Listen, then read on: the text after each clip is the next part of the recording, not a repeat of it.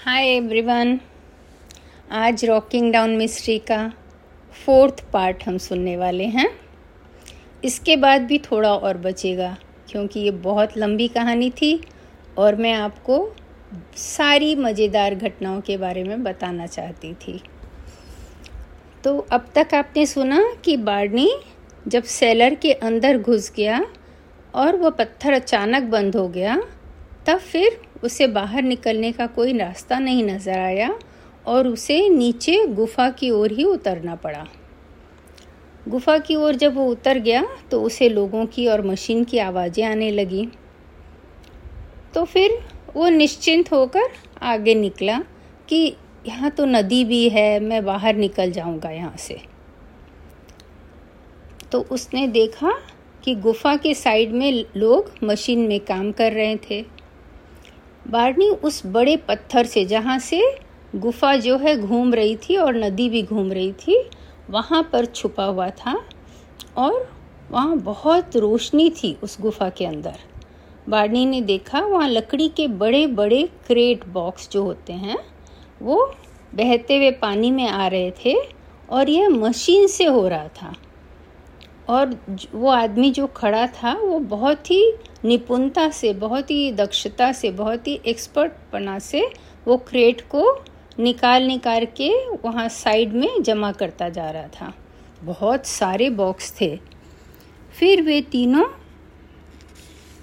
उसमें बत, लाइट बंद करके बत्ती बंद करके चले गए।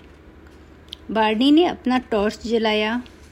ये बहुत बड़ी गुफा थी और बहुत सारे क्रेट बिखरे पड़े थे। एक क्रेट जो खुला था, उसमें एक लंबा बार दिख रहा था। बार्नी ने उसे उठाया। वह भारी था, शायद चांदी का था। ये लोग चांदी चुरा कर उसे गलाकर बार बना रहे हैं।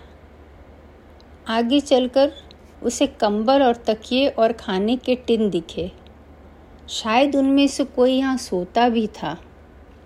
मिरांदा ने फल के टिन से फल खाया। और बारनी ने दूसरा जो खाना था वो खाया। फिर दोनों सो गए। नींद खुलने पर बारनी ने देखा वहाँ कोई रोशनी नहीं थी। उससे बहुत भूख लगी थी। वह आगे आगे जाने लगा। एक जगह उसे बहुत सारा और खाना, प्लेट, चम्मच, कांटे, चाकू सब मिले। अब तो दोनों ने पेट भर कर खाना खाया। खाने के बाद दोनों में ताकत आ गई। दोनों आगे आगे चलते गए।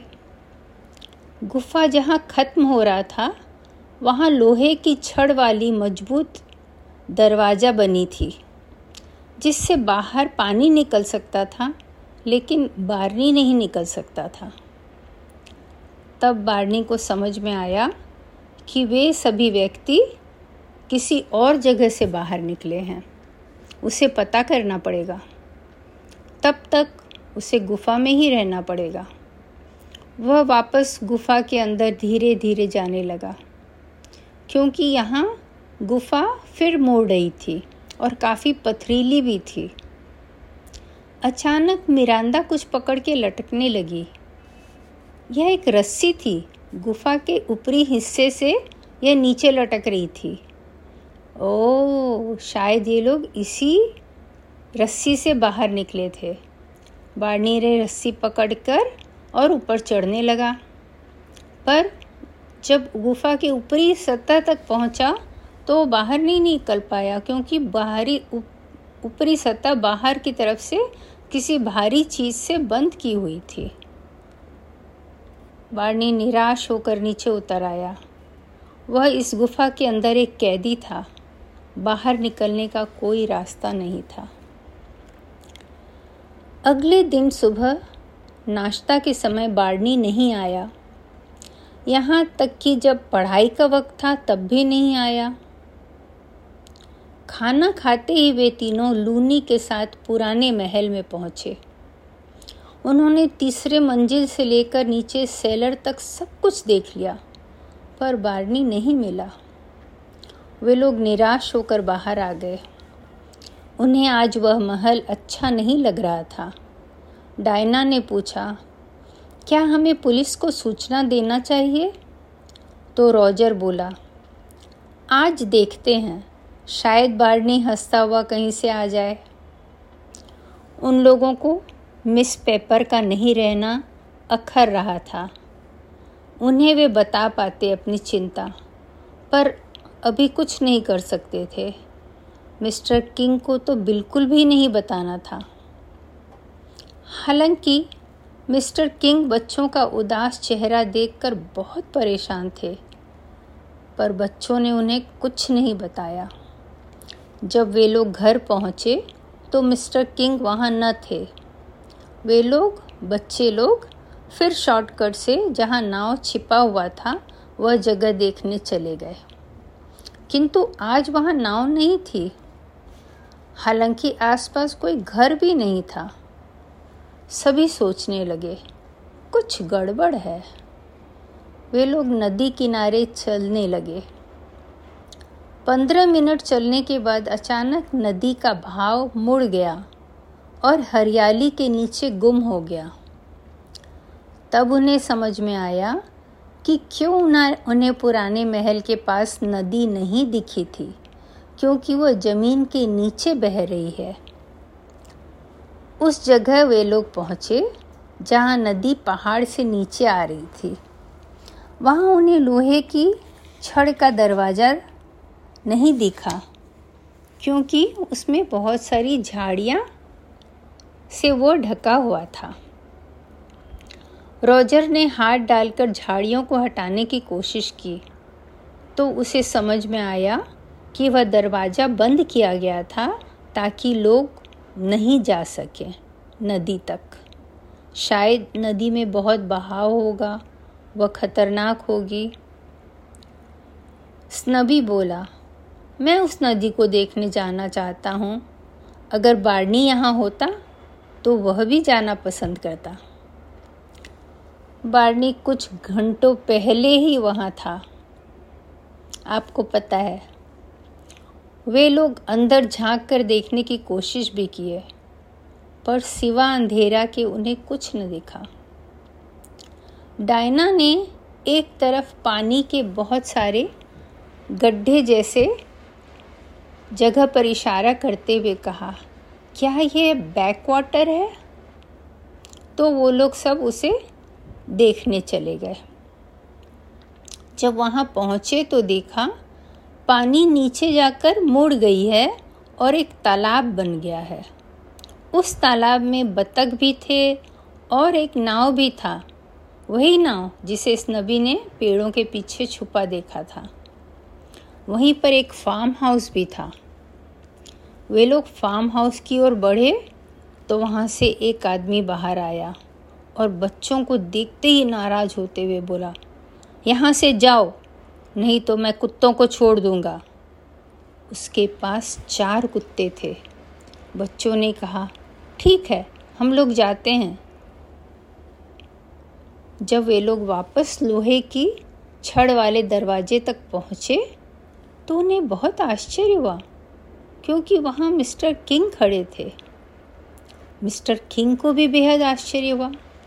वे बोले, तुम लोग यहाँ मिलोगे मैंने सोचा नहीं था. रॉजर बोला हाँ अजीब बात है। और सोचने लगा, क्या मिस्टर किंग उन लोगों का पीछा कर रहे थे? उन्हें तो पता होगा, लोहे के दरवाजे के उस तरफ़ क्या है। उन्हें पता होगा, बारनी कहाँ है। तब तक मिस्टर किंग बोले, हम लोग चाय के लिए लेट हैं, चलो साथ ही चलते हैं। बच्चों को जब कोई जवाब न सूझा तो अनमने से उनके साथ घर की ओर चल पड़े। मिस्टर किंग ने पूछा, बारनी तुम्हारे साथ नहीं है? कहाँ गया वह तुम्हें पता है क्या? रॉजर ने कहा, यही कहीं होगा, उसे बहुत कुछ करना पड़ता है। आपने तो उसे नहीं देखा, मिस्टर किंग? मिस्टर किंग ने फिर पूछा तुम लोग लड़ाई तो नहीं कर लिए किसी को यह बात अच्छी न लगी। इतने हंसमुख बारनी से कैसे कोई लड़ सकता है? जब वे घर पहुँचे तो बार्डी वहाँ भी न था और न ही मिसेस राउंड के पास उसका कोई संदेश था। सभी को बहुत चिंता होने लगी। क्या हुआ बार्नी को? उन लोगों ने सोचा कल सुबह तक भी नहीं आया तो पुलिस स्टेशन जाएँगे। उस रात अचानक रॉजर की नींद खुली। उसकी नींद किसी आवाज़ से खुली थी। उसे लगा उसने बाहर जाने के दरवाज़ा के धीरे से बंद होने की आवाज़ सुनी। वह जल्दी से नीचे उतरा और बाहर गया। दरवाज़ा तो खुला था। वह चप्पल पहनना ही भूल गया था। और वैसे ही वो मिस्टर किंग के पीछे चल पड़ा। मिस्टर किंग पुराने महल की तरफ़ जा रहे थे। रॉजर के पाँव में कांटे और पत्थर चुभने लगे।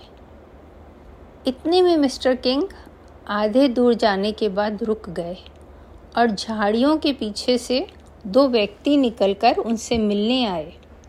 वे बहुत धीरे बातें कर रहे थे।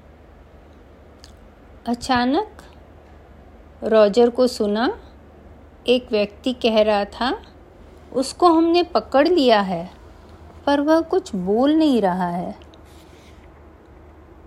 रॉजर घर वापस चला गया।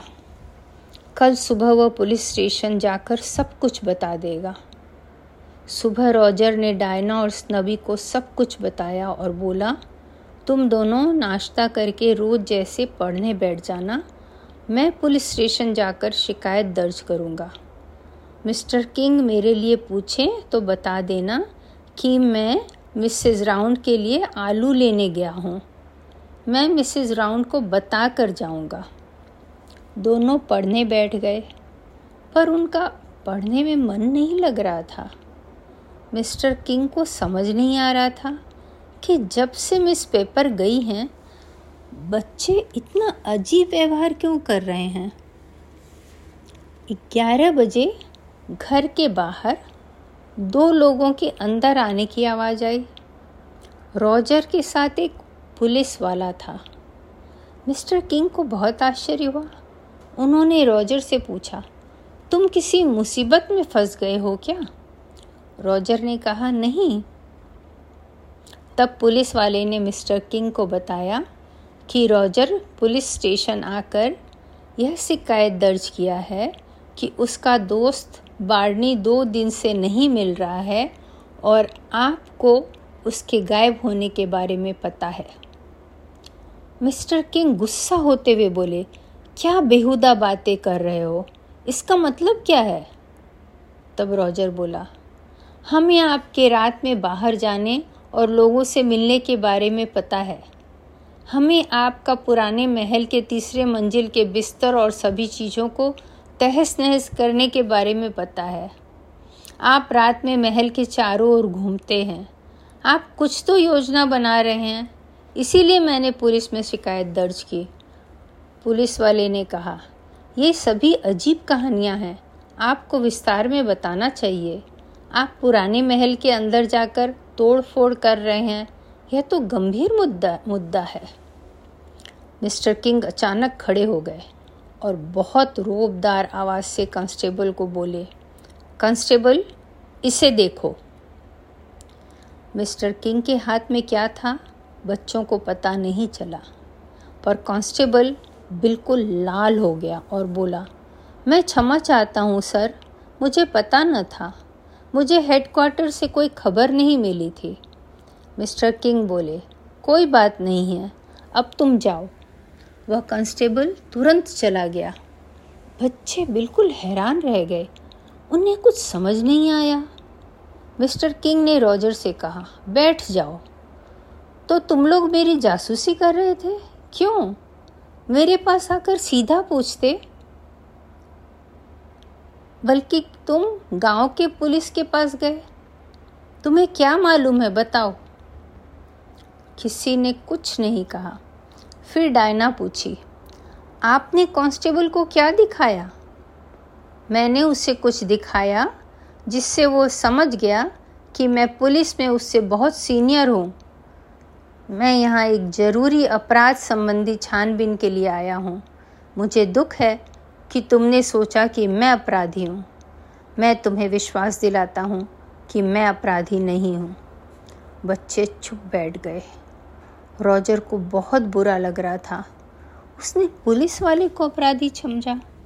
वो बोला, मैं बहुत दुखी हूँ। बार्नी के गायब होने की चिंता में मैं पुलिस के पास गया था। ठीक है। अब मुझे बताओ तुम लोग क्या क्या जानते हो? मुझे तुम्हारी गतिविधियों के बारे में कुछ पता नहीं चला। तुम लोग छोटे अपराधी सब, और वे हंस पड़े। बच्चों का दिल हल्का हो गया। उनकी मुस्कुराहट कितनी अच्छी लग रही थी। बच्चे सोचने लगे, वे अपराधी है? हम लोग कितने बेवकूफ़ हैं कि हमने ऐसा सोचा। और स्नबी बोल उठा, हम लोग महा बेवकूफ़ हैं। तो मिस्टर किंग ने कहा हाँ जोरदार बेवकूफ़, और हंसने लगे। फिर उन्होंने बताया कि हाँ वे शिक्षक नहीं हैं, पर इन तीनों को सिखाने जितना उनके लिए आसान था। डायना ने शर्माते हुए कहा, हमने अनुमान लगा लिया था कि आप शिक्षक नहीं हैं। क्या आप बार्नी को खोजने में हमारी मदद करेंगे? फिर बच्चों ने वह सब कुछ बताया जो उन्हें मालूम था। मिस्टर किंग ने ध्यान से सुना और बोले, यह सब मुझे मालूम था, पर मैं तुम्हें कुछ और बता रहा हूँ, जो यहाँ से बाहर नहीं जाना चाहिए। यहाँ कुछ अरसे से स्मगलिंग का काम चल रहा है। रात में कहीं छोटा हवाई जहाज़ उतरता है और थोड़ी देर में वापस उड़ जाता है। यहाँ नदी में कई बार बड़ा नाव भी देखा गया है। इसमें यहाँ से सामान स्मगल किया जाता है। स्मगल मतलब चोरी से भेजना, जो सामान चोरी का हो। इनके पास यहाँ कोई बड़ी जगह है, जहाँ इनके मज़दूर छिपे रहते हैं और जहाँ चोरी के सामान को अलग अलग किया जाता है और फिर उसकी नई पैकिंग की जाती है। हम लोग उनमें से एक आदमी को पकड़े हैं, पर वह कुछ बता नहीं रहा है। उनका मुखिया कौन है, हमें पता नहीं। हमने पुराने महल को पूरी तरह देख लिया, पर वहाँ कुछ न मिला। नबी बोला, और जो रात में आवाज़ बढ़ने को सुनाई देती थी, वो कहाँ से आ रही थी? हाँ वह हमें अभी पता करना है, क्योंकि नदी भी अचानक मुड़कर ज़मीन के नीचे चली जाती है और उसके उद्गम स्थान के नीचे दरवाज़ा बंद है। इसके बाद मिस्टर किंग ने बच्चों को अपना काम करने कहा और वे अपने काम में लग गए। डिनर के बाद मिस्टर किंग ने बच्चों को बताया कि बारनी को ज़रूर पता चल गया है कि यह आवाज़ कहाँ से आ रही है और इसीलिए शायद वह उन लोगों के हाथ आ गया है। हमें फिर से उस पुराने महल को अच्छी तरह देखना होगा, विशेषकर सेलर को और उस झोपड़ी को जहाँ तुम लोगों ने नाव देखा था और वह आदमी जिसने तुम लोगों को भाग जाने कहा था। अभी बच्चों को मिस्टर किंग बहुत अच्छे लग रहे थे। उन्हें गर्व हो रहा था कि वे उन्हें जानते हैं। इसीलिए बच्चों किसी के बारे में गलत धारणा बनाने के पहले हमें दो बार सोचना ज़रूर चाहिए। खैर, वे लोग पुराने महल में गए। वहाँ मिस्टर किंग के दो और पुलिस वाले दोस्त भी मौजूद थे। सबों ने फिर से पूरा महल देखा। सेलर भी और वह कड़ा भी। पर किसी के भी दिमाग में उसे गोल घुमाने की योजना नहीं आई। उन्हें सूझा ही नहीं कि एक बार उसे गोल घुमाए।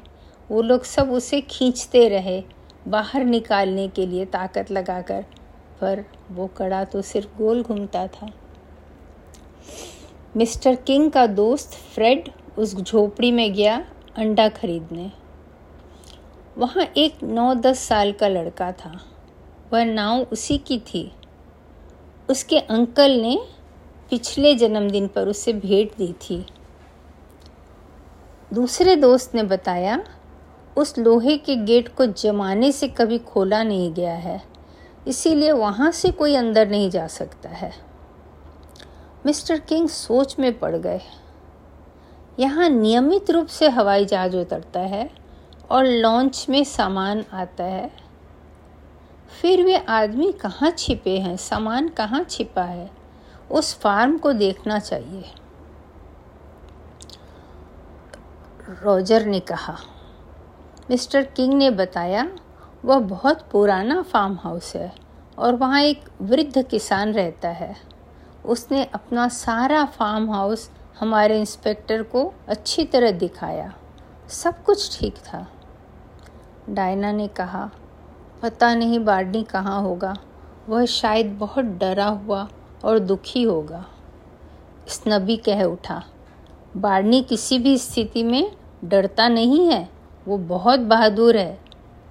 लेकिन बारनी अभी बहुत परेशान था। उसे बाहर निकलने का कोई रास्ता नहीं मिल रहा था। उस दिन टनल में कोई नहीं आया। वहाँ रात दिन का भी पता नहीं चल रहा था, क्योंकि बारनी के पास घड़ी नहीं थी। बारनी का समय ही नहीं कट रहा था। दोनों ने टिन खोलकर फिर थोड़ा खाना खाया और वहीं गद्दी पर सो गए। कुछ घंटों बाद मिरांदा ने उसे जगाया। बार्नी समझ गया, लोग वापस आ गए हैं।